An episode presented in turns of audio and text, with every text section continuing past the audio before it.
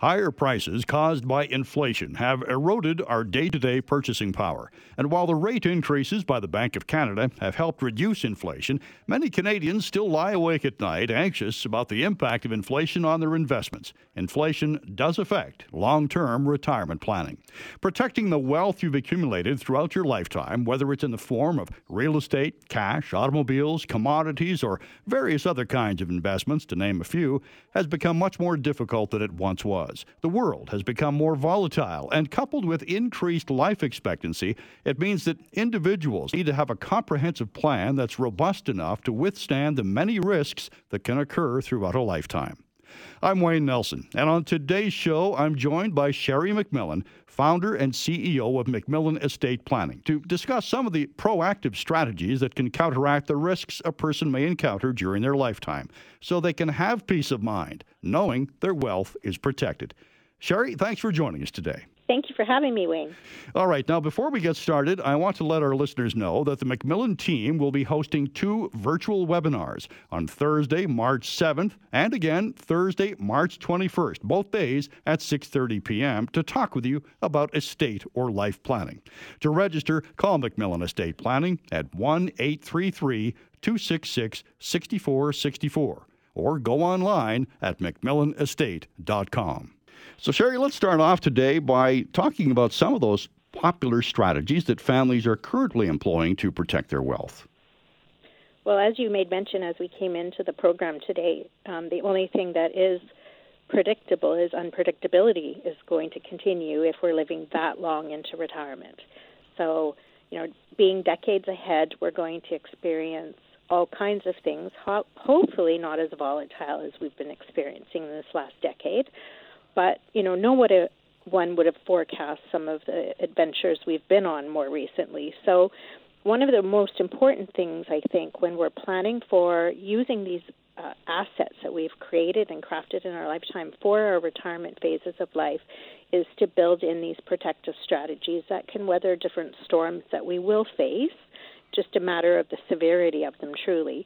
So one of the predominant tools that we use, Wayne, and it's a tried, tested, and true um, opportunity for all of us, we've been using it um, abroad in England and the United States for literally hundreds of years, and that particular tool is called trust planning.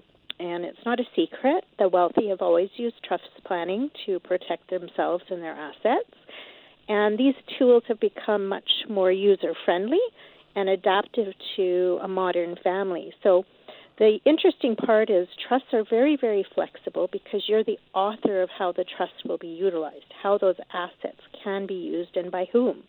So you can put into trust any guideline you so choose as you're the author. And the other interesting part is in crafting, you can actually have a trust last literally for generation after generation. So you can be forethinking, you know, towards the grandchildren. You can be thinking even into great-grandchildren if you so choose. So this does afford wealthy families and business owners, uh, farm families, people that have wealth, to have a measure of control not only during their lifetime to protect themselves for this longevity into retirement, but also to help employ a good stewardship of their wealth in the generations to come. And there's always a fear by most of our families that have affluence that they don't want their wealth to what we call ruin their children or spoil their children such that their children don't come into their own and live up to their own potential. And so this type of tool can author and give a lot of control and mentorship to the children that are going to steward this wealth in the next generation. What you're saying, Sherry, is that each trust is unique to each individual or each family's circumstance, and it can be planned that way, very specifically outline uh, a whole different set of criteria per individual. That's right, and I think it should be, Wayne, because we're all unique families in the community. First of all, we've crafted our wealth from a particular position, belief system, and values, and so we like to share those with our family units and have them not make the mistakes potentially that we made, for example, putting everything in the, to penny stocks and just hoping for the best. Our children and grandchildren don't need to leave, learn these life lessons the hard way. Alternatively, a, a trust can honor your life's work and put in guidelines that you feel, you know, are appropriate to your values and beliefs. So, for example, Wayne, some of our clients who've created affluence through real estate will put in guidelines of, we are going to support you if you continue to buy, you know, a primary home, a couple of rental properties. So the trust becomes a mentorship for the children, and they're learning from your wisdom and experience. And I think one of the wonderful things about that is you are the one holding the wisdom. And so by documenting it in this way, your children can take that and use that information to their advantage. So not just stewarding potentially what you've left them well, but actually even growing it further. All right. Now, we've talked about what a trust can do. So let's just take a few steps back if we can. The definition of a trust. Um, what is it exactly in terms of uh, legality or financial or estate planning? Sure. So essentially it's just a A legal relationship is what a trust is that maintains the ownership of a particular asset or group of assets. And the trustee, which is basically the manager of the trust, manages on behalf of a select number of beneficiaries that you select. So a perfect example of this is a family cottage. You can set up a family cottage trust where the trust is the owner of that asset, and then you can build in guidelines of how the family unit can utilize the cottage. Things like how many weeks everybody receives a year, what clean is by definition, um, who's going to cover, you know, maintenance costs. And so building it like a business plan for the family, so that way there's no conflict occurring because there's a set of guidelines laid out. So a trust is a very unique, customizable tool, but this legal relationship allows you to govern. One thing that I think is really important is trust provides so many fundamental protections beyond the governance that a lot of people are not aware of. So, for example, there's a lot of tax opportunities in using a trust. One of the more important ones today is matrimonial protection. So, for example, if you leave that cottage to your children and your children experience a divorce, if it's in trust, they don't have to share that asset in, a, in the event of a divorce or a matrimonial breakdown. Another one that's important today is credit protection. So lots of people are entrepreneurs or professionals like doctors, lawyers, accountants, and they have what we call a look-through. So they are not protected when they own assets directly, but they are protected if they own them by a trust. So this gives entrepreneurs and professionals liability protection.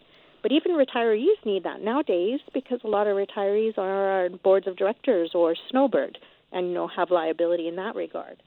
So that is, you know, just some of the high-level benefits. You can see how powerful a trust can be in so many ways in a family unit. So it's like an umbrella over your entire estate.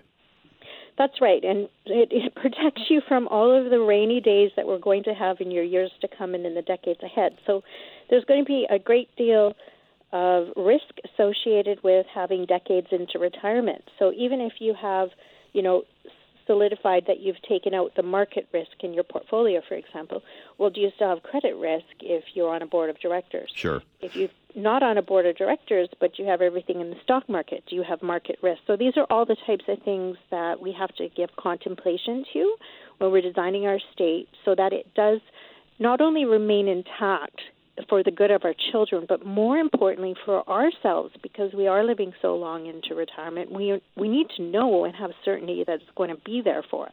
Sherry, we're going to have to take a break, but before we do, a reminder that the MacMillan team will be hosting two virtual webinars on Thursday, March seventh and Thursday, March twenty-first, both days at six thirty p.m. to talk with you about estate or life planning. You'll need to register ahead of time, though, so contact MacMillan Estate Planning. The number is one eight three three, two six six, six four six four during weekday office hours, or you can go to their website for more information at macmillan estate dot com. Sherry MacMillan is my guest today, and we'll be back with more on Talk to the Experts.